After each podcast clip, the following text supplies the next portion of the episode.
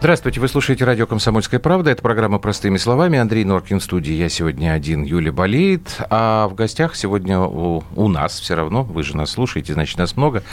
Политолог, член Общественной палаты Вероника Крашенинникова. Вероника Юрьевна, здравствуйте. Добрый вечер, Андрей. Желаем выздоровления. Спасибо Юли. большое. Спасибо. А, на этой неделе, вот на текущей, Москва официально подтвердила, что мы будем принимать участие 9 декабря во встрече нормандской четверки. Более того, в минувший вторник прошла такая информация со ссылкой на источники в администрации президента Путина, что вроде как даже уже согласован некий документ, который они будут там принимать, и делается это специально заранее, чтобы не дать украинской стороне возможности значит, вильнуть в последний момент. Процесса. Вот mm-hmm. если я могу фантазировать, вы, может быть, обладаете какой-то информацией. Что это такое за документ? Что там может быть э, в нем прописано? Э, ну, очень хорошо, что такой документ есть, и что мы вписываем наших украинских э, значит, партнеров э, в какие-то рамки. И ну, мы не только примем участие, мы, собственно, обладаем решающим мнением в этом процессе в нормандском формате. И эм, это, вы знаете, эту его эм, эту встречу ждут во всех государствах-участниках. Да. На Украине э, мы можем долго говорить о всем, что происходит, о всем, что Зеленский делает и не делает, но его собственно, ставка на него определяется успехом, успехом все-таки мирного урегулирования. И люди ожидают от него именно этого. В Германии и Франции других двух участников нормандского формата э, ждут этого события и успеха на украинском направлении для того, чтобы начать, наконец, снимать санкции. Потому что санкции из своих собственных интересов, меркантильных, надо сказать, снимать хочется, но без повода это делать невозможно. Э, ну, тут на днях как раз в Москве выступал бывший министр иностранных дел Зигмар Габриэль, и э, для всех все упирается в украинское урегулирование регулирования. И мы в Общественной палате на прошлой неделе проводили заседание вместе э, с германскими и французскими партнерами по вопросам безопасности в Европе, обновления архитектуры безопасности в Европе, который предложил Вероника, президент ожидания Макрон. мне понятно, но ведь смотрите, а, все есть, упирается в Украину. Есть э, прописанный механизм регулирования. Называется да. Минские соглашения. Да. Есть еще более подробно прописанный механизм выполнения этого прописанного механизма. Совершенно Называется верно. формула Штанмарина. Что еще там надо прописывать?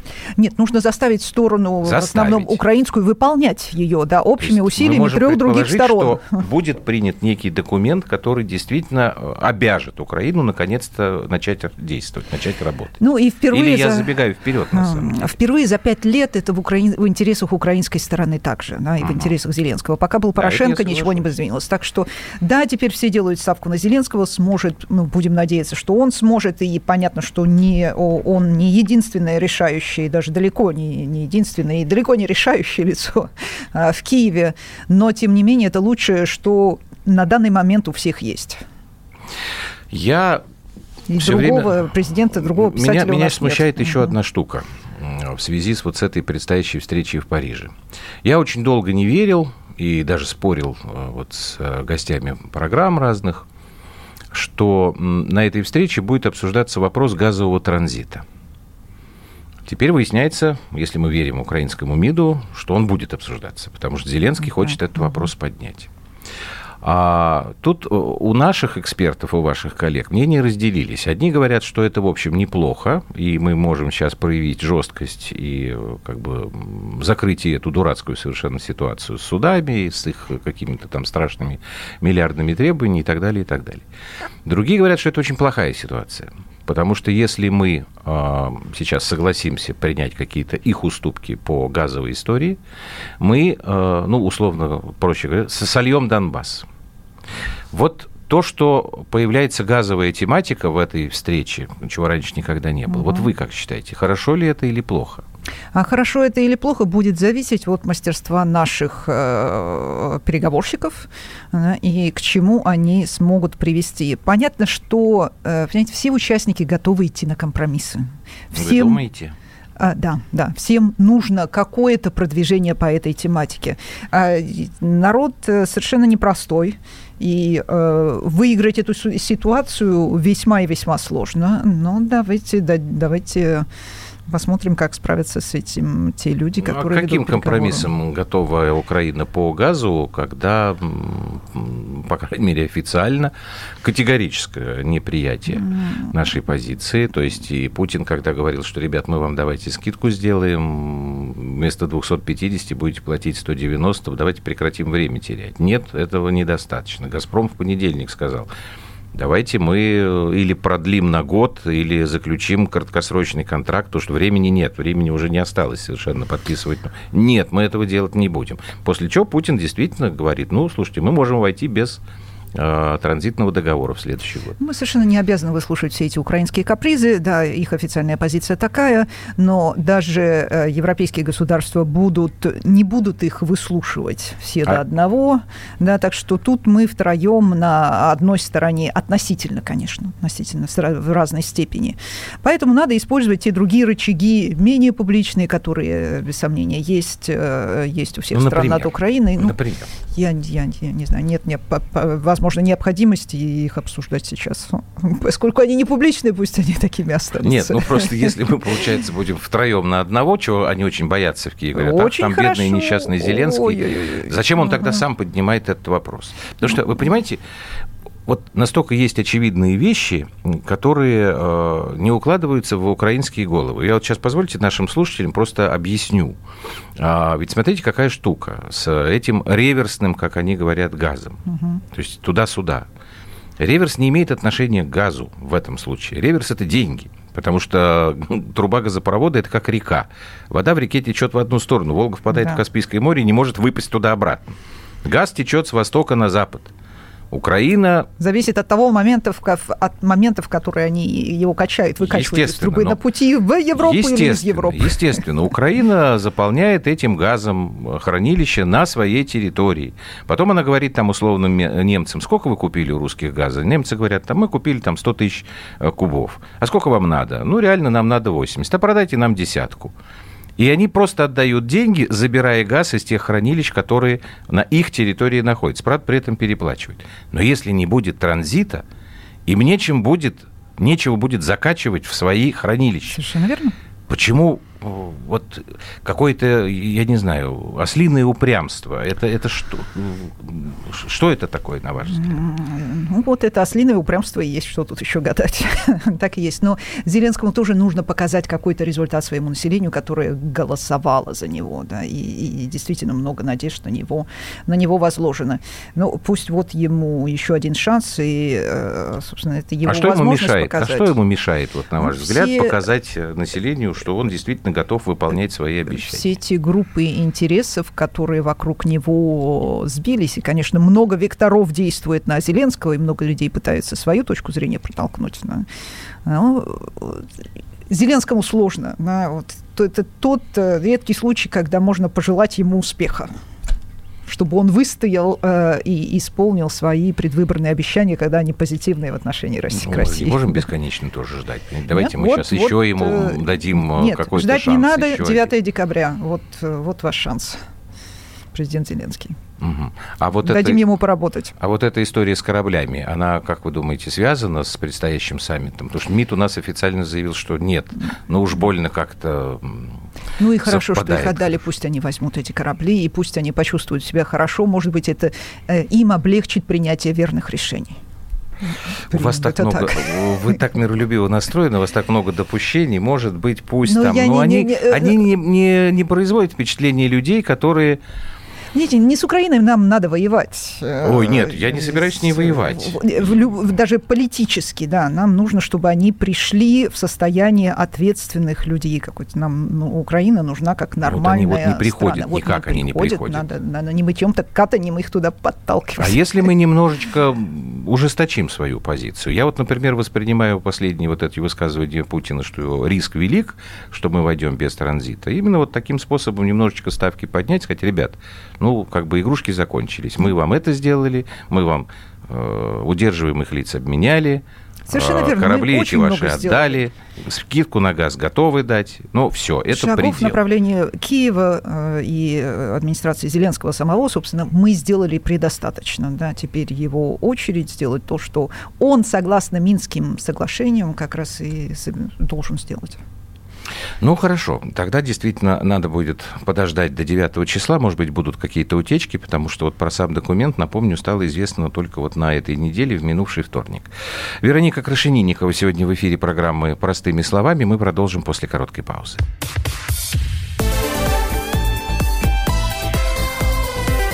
Простыми словами. Мы хотим стать еще лучше. И нравится тебе бесконечно. Специально для тебя мы создали новый сайт – радиокп.ру радиокп.ру Заходи, и ты можешь делать все. Слушать, смотреть, читать. Подкасты, видеотрансляции студии, текстовые версии лучших программ. радиокп.ру радиокп.ру Заходи, мы удивим тебя.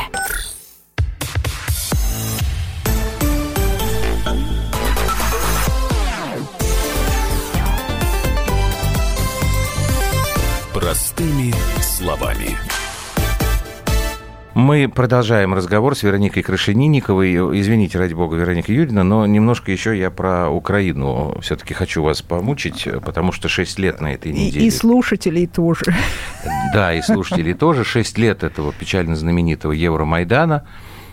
Понятно, что ни в какую Европу Украину не взяли, ни в Евросоюз, ни в НАТО. Власть у них сменилась, это правда, ну, частично. Но, тем не менее, ну и без виз, наверное, да, вот так что на вскидку вспоминается. А, как вы думаете, будет ли какая-то переоценка тех событий а, или нет? Или не стоит даже на это надеяться? Ну, боюсь, что для системной переоценки еще рановато. Нужно придется подождать и не, не просто пассивно ждать, а поработать и самим украинцам осознать то, что произошло с ними, все, что они потеряли, да, все, что они могли приобрести, но не, не приобрели. Э, тот экстремистский э, сектор э, общества, так сказать, который набрал э, очень большую силу. Э, не думаю, что большинство украинцев это подходит. Что они собираются, как они собираются эм, что они собираются делать с этими экстремистами, своими крайне правыми, непонятно сложно, пока. Да, пока сложно непонятно. придумать, но только само украинское общество может с ними э, разобраться. Да. Я совершенно не, не думаю, что они а, то им совершенно не нравится то, что они получили, но, но э, это было предсказуемо, и об этом надо думать э, было раньше. Но как пошли те, кто, те штыки, которые совершили, привели к власти иногда Порошенко. э, со всеми его людьми. Ну, вот вам последовательные А у европейцев будет результат. переоценка? Вот вы в предыдущей части говорили, что уже ребята очень хотят санкции снять, хотя вы сказали меркантильные причины, но тем не менее. А, Европа тоже неоднородная, и большая часть европейцев понимают, э, видят прекрасно и, и знают, что такое факельное шествие. И вот, те же германские левые, партия Линке, Делинке, одну за другой подают запросы в правительство э, с требованием э, изменить политику, осудить вот эти крайне правые силы на Украине. Немало сюжетов выходит даже на германском телевидении. Часть, ага. часть, большая часть, конечно, замалчивается, ага. но есть отдельные издания, отдельные журналисты, которые работают по этой тематике.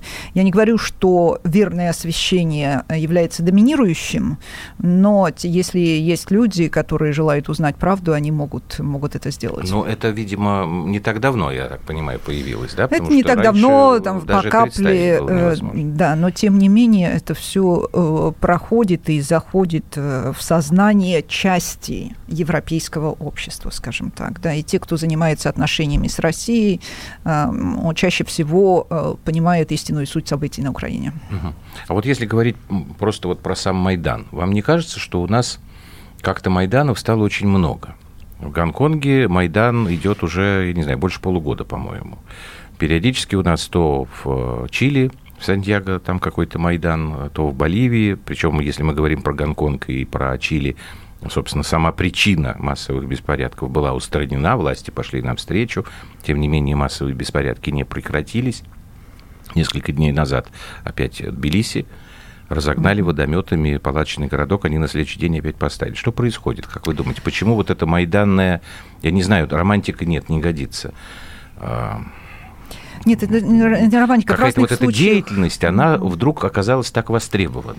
В разных случаях ситуации, конечно же, очень разные, и, и причины их тоже разные, но в большинстве, особенно в Латинской Америке, особенно ну, вот в том же самом а, в э, Чили, а, и, кстати говоря, в Европе тоже с желтыми жилетами а, во Франции причина, системная причина недовольства граждан, такого глубокого недовольства, это постепенное уничтожение социального государства. Да. Люди видят, что они беднеют, они это чувствуют, и когда даже увеличение налога на, скажем, 5 евро уже бьет по карману, но это значит, карман там совсем тонкий стал. То есть там, совсем уже э, мало средств к существованию, когда и, э, последняя капля пробивает уже брешь в обществе. И э, на самом деле э, собственно, разрушение социального государства, социальной тематики шло все последние 30 лет после распада Советского Союза, после потери вот этого образца идеи на социального государства. А, разрушить Прошу такую систему было А вы согласны сложно? с таким мнением? Я его недавно э, как-то услышал, мне показалась мысль интересная, что Советский Союз, он подавал пример, на самом деле, Конечно. западным государствам именно Конечно. по работе в социальной сфере. Совершенно верно. И вы э, услышите многих понимающих американцев, которые благодарят Советский Союз за ту систему профсоюзов, которая у них была, да, даже за те социальные а, преимущества, которые до 90-х лет э, в Соединенных Штатах были, э, были сформированы, да и в Европе тоже. Но постепенно, постепенно вот все эти 30 лет происходило... А, а почему это а, происходило? А, что, что вдруг а, изменилось? Ну, потому что Советский Союз исчез, потому что ну, уже не, не было необходимости было капитализму, да, а, да все, и людям понял. сравнивать, потому что, конечно же, же тогда, в советское время, эм, э, информационная работа а, заключалась часто в том, чтобы показать преимущество советского строя. А если нет этого социального государства, которое можно было всегда э, э, капиталистическим обществом показать, ну и зачем капитализму предпринимать какие-либо усилия по созданию, поддержанию социального государства. Не было давления, исчезло, позитивный пример исчез, и постепенно все... Ну, посмотрите, э, э, 30 лет заняло уничтожение, и сейчас мы видим, э, мы видим, как в одном государстве за другим вырывается наружу вот этот протест беднейшего населения.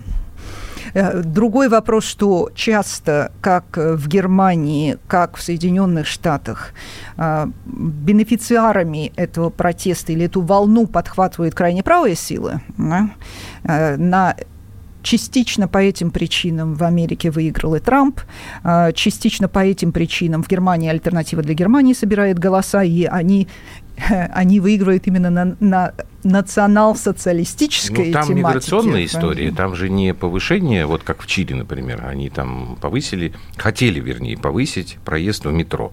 Почему они там сожгли да. потом все метро? Но отменили же это решение. В Гонконге отменили этот закон, вернее, даже не стали его принимать. Да, да. Но протесты и во Франции не правительство пошло на многие, да, были на многие, да, многие уступки, ну не уступки, это нормальные ну, меры. Во Франции там скорее вот совсем социальная история. Тут э, каких-то примесей нет, потому что Гонконг, например, там это... Там и политическая история вот. присутствует. И да. вот этой угу. политики становится все больше и больше. А я уж не говорю про то, что практически везде алгоритм действий у тех, кто организовывает эти э, выступления, он абсолютно одинаковый. Ну вот. Но нам нужно на все это смотреть и выводить правильные для себя уроки, да, потому что социальное государство э, в э, России записано в Конституции, и оно нужно людям. А когда расслоение увеличивается как во времена э, и благополучного развития экономики, как и во времена кризиса, тогда что-то не то с э, системой распределения, э, собственно, доходов в государстве. Вот нужно внимательно сейчас над этим поработать, посмотреть и сделать для себя верный вывод. А у нас надо... еще какой-то временной люфт есть? Но лучше делать прямо сейчас. Ну а что, что надо делать в первую очередь? Да вот если вы сейчас давайте уже про нас потихонечку переходить, вот что нам надо делать в первую очередь? Потому что по последней социологии, по крайней мере, то, что я смотрел, сам, самые разные, там и ВЦИОМ был, и Левада, что, кстати, интересно, потому что они там совпадают. Хотя принято считать, что Левада – это как бы либеральная социология, а там ВЦИОМ или ФОМ – это тоталитарная. А страха массовых протестов, ну, в общем-то, нет – это где-то там во второй половине десятки. Зато есть очень большой запрос на справедливость. Да, справедливость в это широком правда. смысле слова. И это 60-70% в зависимости от опроса и от формулировки вопроса. Да, Так что, да, от справедливости судов до более рас- Мгм. справедливого распределения доходов в государстве наши, наши граждане этого хотят, и они этого заслуживают, нужно сказать. Это я не спорю, это я не спорю. А, Мне- я просто... И возьмите, например, хотя бы налоги, и э, только, только в банановых государствах есть такой низкий подоходный налог.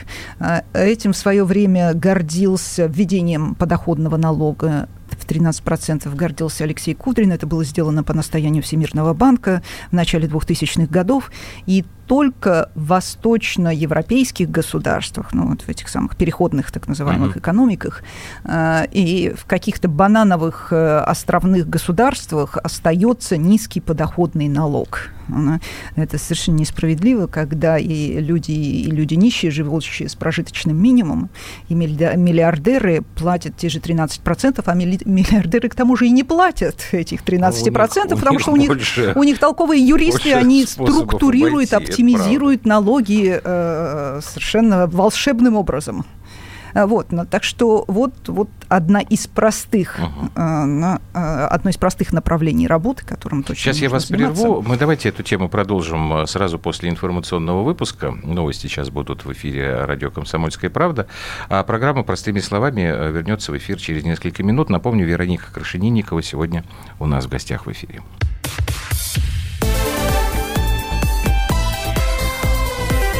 Простыми словами.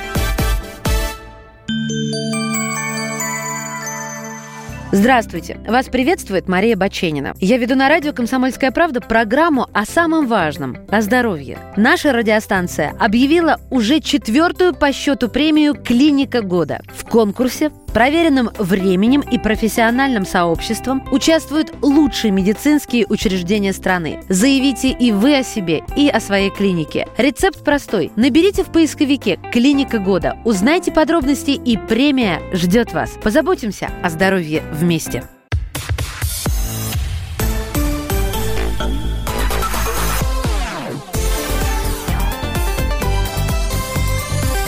Простыми словами.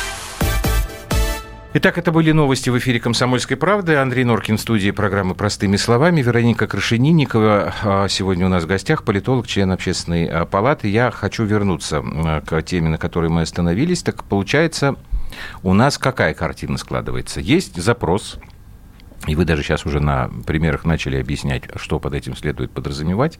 Запрос на социальную справедливость. Но опять же, если опираться на социологию, выходить на улицы и устраивать акции протеста российские граждане э, или не готовы, или не хотят. Так?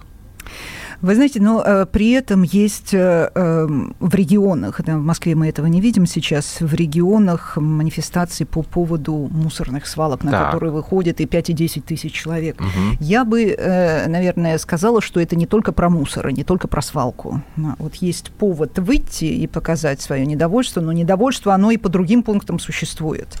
Вот очень бы хотелось, чтобы заметили те, кому положено замечать это настроение людей, и ответили, дали бы людям ответы и предложили бы решения, как и временные, так и системные, фундаментальные решения. Нам придется в любом случае задуматься о создании более справедливой системы распределения доходов, А, а, иначе очень не хочу этого, и думаю, никто в стране не хочет, э, чтобы, чтобы начались протесты, как, как в, любом, э, в любой из тех стран, которые вы перечи- А перечислили. вот эти протесты, они э, приносят результат потом вот, положительный для тех, кто в этих протестах участвует. Тоже была такая история, что кто-то сказал, что нет ни одного примера, когда массовые протесты а, привели бы к улучшению жизни граждан. И кто-то сказал, нет, был такой пример, и назвал площадь Тяньаньмэнь. Когда массовые протесты, китайцы раздавили танками, потом пошли так, как они хотели, и, в общем, все остались довольны. изменился- Этого изменился. никто не хочет, я этого не хочу. Изменился Ну, в большой степени э, строй, да, и пошли реформы в Китае, которые привели к сегодняшнему состоянию. И, да, э, ну, лучше этим путем, чем каким-либо другим. абсолютно Да. с вами согласен. Но вот можем ли мы избежать вот этой э, политизации а, акции протеста, когда люди выходят за свои социальные права, а, а кто-то потом, перехватывает а эту кто-то инициативу. перехватывает. Потому да. что если мы посмотрим опять, везде так и происходило. В том же самом Майдане, там, в общем, поначалу были вполне разумные лозунги, а потом появились какие-то странные люди. И Разумные, частью иллюзорные, но тем не менее, да, это не были, не были боевики. Э, ну, вот именно что проблема в том, что найдется немало э, деструктивных сил, которые захотят, и часто это у них получается, подхватить вот эту волну народного протеста и привести ее туда, куда люди совершенно не собирались идти. Понимаете, эти силы чаще всего носят экстремистский характер. И я не думаю, что э, там, сегодня в России это Навальный да, самую большую угрозу представляет собой. Ну, С Навальным все понятно. Это То есть, Манипулируемый и- и- инструмент. Если я правильно вас понимаю, единственный способ не допустить вот тут излишней э, политизации, это вообще убрать сам повод, то есть начать Совершенно заранее. верно. Конечно, конечно же, да. Это Ну, очевидно. Тем не менее, у вас и в была- этом цель государства. Я понимаю, вообще-то. да. Ну, просто у нас почему-то, как Винни-Пух говорил, правильное писание хорошее, но оно почему-то хромает. Вот тоже как бы очевидные вещи, но до этого, не знаю, руки не доходят или глаза этого не видят. Да, а когда, э, понимаете, в правительстве у, у многих, не, не скажу, что у всех, у многих чиновников совершенно другие заботы э, и, и- и другие мысли у них в голове, э, то, конечно, они и не, не увидят, не услышат, и потом, если увидят, не смогут сделать что-нибудь. Знаете, у Всемирного банка при всех проблемах этой организации была, э, не знаю, остается ли такая практика, отправлять своих чиновников пожить в тех странах, на, Мгм. где они, для которых они пишут программы. Вот и отправлялись они из Вашингтона на жить куда-нибудь в Африку, в чтобы понять, какие у людей проблемы, э, и чтобы почувствовать, э, как, как приходится людям. Вот я не знаю, может быть, нам тоже стоит предложить направлять чиновников, Ну, да щас пожить-ка не- в В некоторых регионах. регионах так делают. Правда? Да-да-да. Вот пусть делают, и пусть э, предложат московским Мгм. чиновникам пожить на прожиточный минимум и питаться вот теми продуктами, которые можно купить на Ну, сколько, это, это 13 уже тысяч делалось, или это, что? не, это ни у кого пока не удалось. А вот по- отправлять в деревню, я сейчас не вспомню, но это совершенно точно. э, В нескольких регионах это сейчас такая практика и существует. А, У вас была фраза несколько минут назад, когда мы про митинги и про акции протеста начали говорить, вы сказали, в Москве мы сейчас этого не видим. Но мы видели достаточно много минувшим летом. Вот буквально на днях э, Думская комиссия по расследованию фактов вмешательства э, во внутренние дела, я подчеркиваю для наших слушателей, не Сенатская комиссия, которая давно уже существует и работает, где Андрей Климов, а Думская, которая Хорошо, недавно появилась.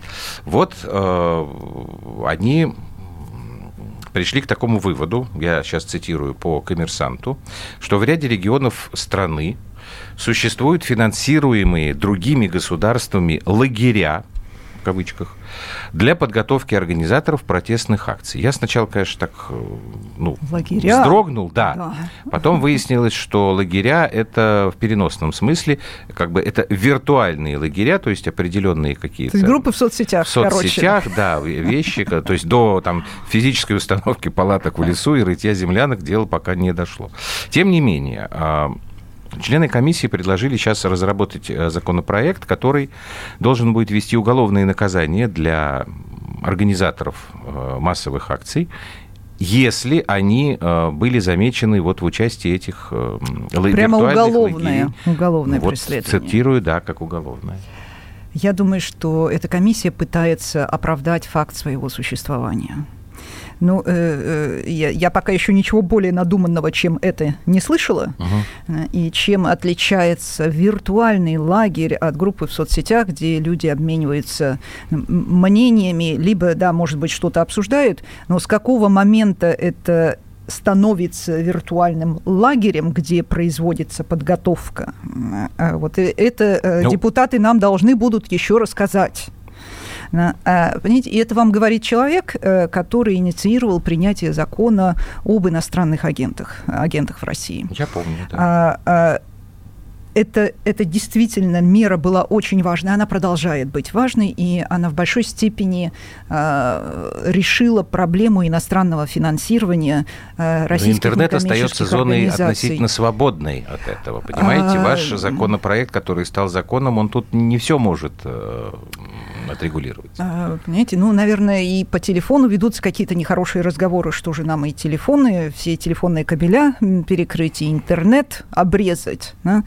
Ну, по крайней депутаты мере, постараться должны, собирать информацию. Депутаты должны учиться работать в сегодняшних современных условиях, вот в условиях свободных коммуникаций, и использовать также эти коммуникации в своей работе. Но не срываться вот такую истерию по поиску чего-то, виртуальных заговоров, а, да, и в тому же вводить уголовную ответственность за это. Вот за что нужно ввести уголовную ответственность, так это за домашнее насилие, в то время как она была снята.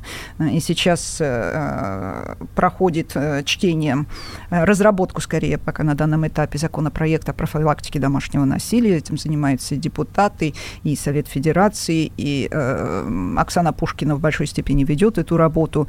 Эм, иногда российским женщинам приходится доходить до Европейского суда по правам человека, потому что российские суды их не услышали, но даже тот совершенно э, варварский случай из средневековья э, с э, женщиной, э, которой муж обрубил кисти рук, да, ей, даже ей, Маргарита чтобы свою да, правоту доказать, пришлось дойти до Европейского суда.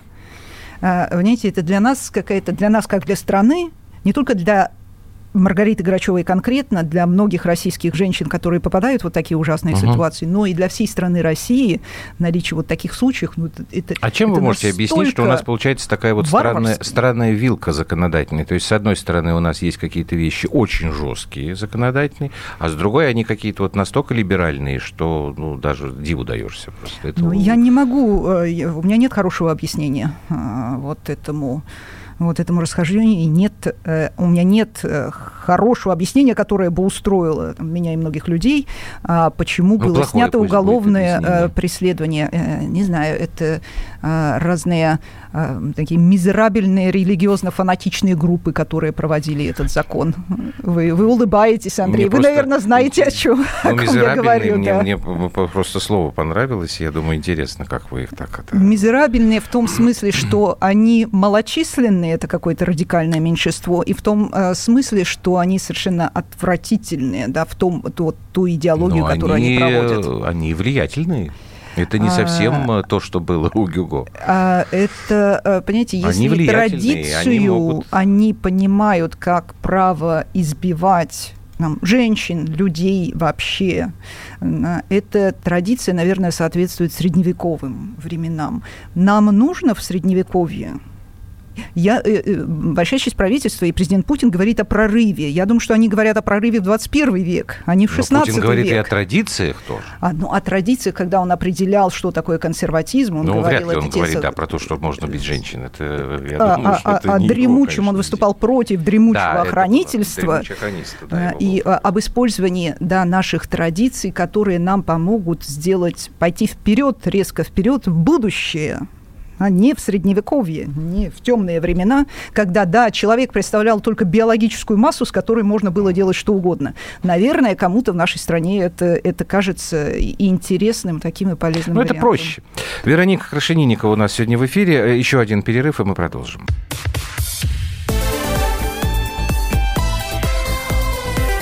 Простыми словами. Всем привет, я Максим Коряка. Радио «Комсомольская правда» проводит всероссийский конкурс предпринимателей «Свое дело». Все началось с моей программы, где я рассказываю о том, как создать и сделать прибыльным свой бизнес. Постепенно радиопередача выросла в масштабный проект для уверенных и амбициозных людей. Расскажи о себе на сайте своедело.кп.ру, стань участником конкурса и получи возможность выиграть главный приз – рекламную кампанию на 1 миллион рублей – Твой бизнес, твой успех, твоя премия, свое дело.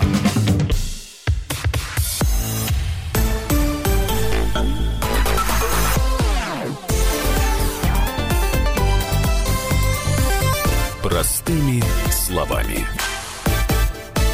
Итак, это программа «Простыми словами», и мы с э, Вероникой Крашенинниковой остановились на разговоре о традициях и о том, как нам все-таки как сказать, хребет не сломать под их э, грузом этих традиций. Но, э, тем не менее, вот у нас есть сейчас... Про Средневековье говорить не буду. Но есть совершенно очевидный э, запрос, во многом ностальгический. А, по поводу Советского Союза. Да вы и сами вначале говорили про то, как много Конечно. Советский. Союз делал в социальной сфере. Это что? Это нам э, мешает идти вперед? Или помогает, потому что мы можем взять то, что хорошее, что у нас было? Вы понимаете, э, речь, конечно, не идет, даже те люди, которые э, с ностальгией относятся, речь не идет о восстановлении Советского Союза в той форме, в ну, которой ну, он существовал, говорят, это невозможно. Образование, Именно. здравоохранение. Именно. Да. Достаточно вот двух. Да, ну, и, еще культура, допустим. И, э, понимаете, качественное бесплатное образование нужно, я бы сказала, 95-98% населения, и только самым богатым оно не нужно, потому что они и так заплатят за него. Поэтому Э, я встречалась на телевизионных программах с представителями, с экспертами, по-моему, из Высшей школы экономики, которые работали в направлении ну, полного уничтожения даже школьного бесплатного образования. Вот мы, это, это мы нам все-таки придется вернуться к средневековью, на, если, если а, а, это, это, подобные меры будут реализованы. Потому что уничтожьте образованную, а, образованных людей или снизьте их образование, степень образования, вы получите получите такую дичающую страну. О демократии говорить не придется, о, а, а, о человеке, о человеческом достоинстве говорить ну, нам больше не, не придется. не взяли во многом западные стандарты и того же здравоохранения, и того же образования, и школьного? И того же образования, да, и э, те люди, которые начали еще в 90-е годы внедрять советы Всемирного банка, мне приходилось заниматься, э, я читала вот те бумаги, те требования Всемирного банка к российской системе образования, но там нужно в большой степени обучить людей, а, чтобы он умел читать карты, умел заполнить налоговую декларацию. Вот такие еще несколько элементарных Нет, это вещей. хорошо, ради бога, пожалуйста. Но на этом и заканчивается образование. Понимаете, и для людей с нашей культурой, русской советской культурой, на которой, где и водитель трамвая мог цитировать и Пушкина, и Толстого. У нас был... Сейчас, наверное, в это никто не поверит. Э, да, Молодые и... не поверят в это. Э, э, да, ну, мы видим по качеству языка, который сейчас доминирует в соцсетях, это, это уже какой-то совсем другой э, вариант. Эм, поэтому нам туда не надо. Понимаете? И когда э, говорят, люди ностальгируют о Советском Союзе, это не потому, что было вкусное мороженое, и не потому, что они были молоды, а потому что была вот такая система, как вы говорите, э, качественного образования, качественного здравоохранения, бесплатного, когда было другое качество человеческих отношений. Вот почему люди по-прежнему любят это... смотреть старые, старые фильмы. Старые фильмы, это я согласен, но да. ведь говорят как? это было совершенно там патерналистское государство, мы все были рабами, потому что за нас все было решено, не было никакой возможности самореализации, а вот 90-е, а, рыночная экономика, многие, да. Да, да. Ну, в, в, в, в усмерть, я бы сказала даже, самореализовались когда большая часть населения просто была, э, участвовала в криминальных войнах и э, и не, не пережила это.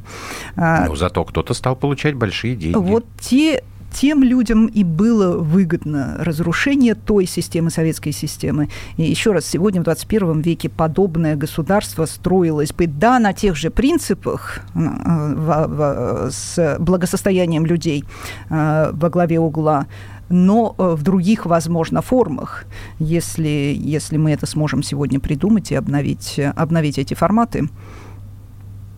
Это, и, Вы эта работа, это вот возможно? это конечно. Нет, понятно, что никто не говорит там, о воссоздании там, Советского Союза в старых границах, там 15 республик, это все, это поезд ушел, и, может быть, это и не нужно совершенно сейчас.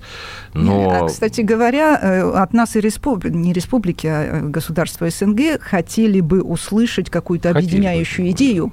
Многие да? из них, да, хотели бы, я а, думаю. Они помнят э, совместное советское прошлое. Первое, что я слышу, приезжая там, в ту же Беларусь, ну, как хорошо угу. мы жили вместе. И, и то, что сейчас, та политика, которая ну, просто сказали, что 30 лет уже шло разрушение вот этого всего, всех наработок, которые были. Вы считаете, что еще не поздно, и мы можем как-то это разрушение остановить и Нет, начать то, что, процесс? То, что разрушено, обратный? то разрушено. Но мы имеем понимание принципов, на которых должно строиться справедливое социальное государство. Как это Хорошо, реализовать в Вероника 21 Юрьевна, веке? Вот, вопрос смотрите, по форме. Вы, вы сейчас, не называя фамилий, но просто сказали люди, которые в 90-е, многие из этих людей продолжают свою работу. Допустим, если мы опять же берем Конечно. две самые вот э, явные социальные сферы, здравоохранение и образование. То есть мы должны сказать, ребята, наши реформы, не реформа, а реформы, их там было целая куча, при- завели нас в тупик. Мы вынуждены признать свою ошибку. Этих уважаемых граждан мы отправляем на пенсию, не надо их там никуда, ничего, к к ответственности. И начинаем все сначала. Ну вот, вы представляете? Нет, ну, смотрите, всё-таки, Я, я как-то с э, трудом представляю, Э, что... Правительство за последние, скажем, 10 лет было сделано немало хороших дел, и да, появились э, и школы да, появились, и сельские школы вроде бы перестали закрываться, хотя Мгм. тоже не факт, и медицинские центры с очень продвинутыми технологиями строятся, все это хорошо.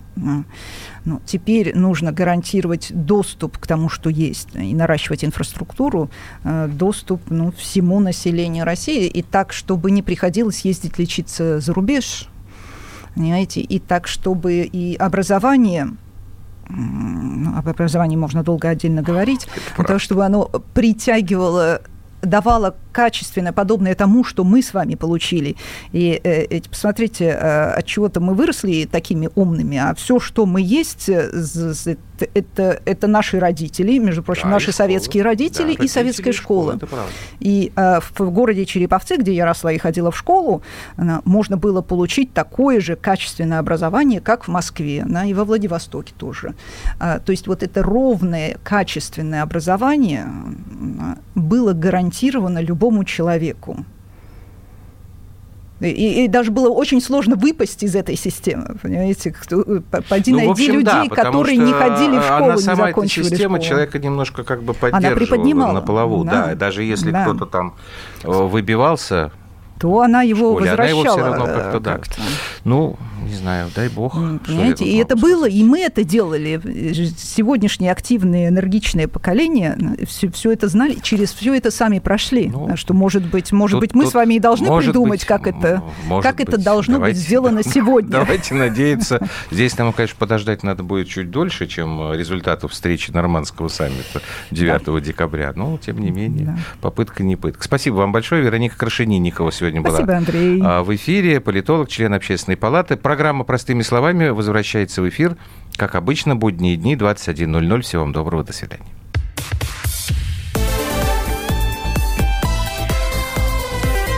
Простыми словами. Он прожил эти дни в томительном ожидании. Он считал каждую минуту. И теперь он возвращается. Он голоден и собирается утолить свою жажду. Его не остановить. Твое утро никогда не будет прежним. Максим Шевченко. В понедельник в 8 часов по Москве. Главное – доживи.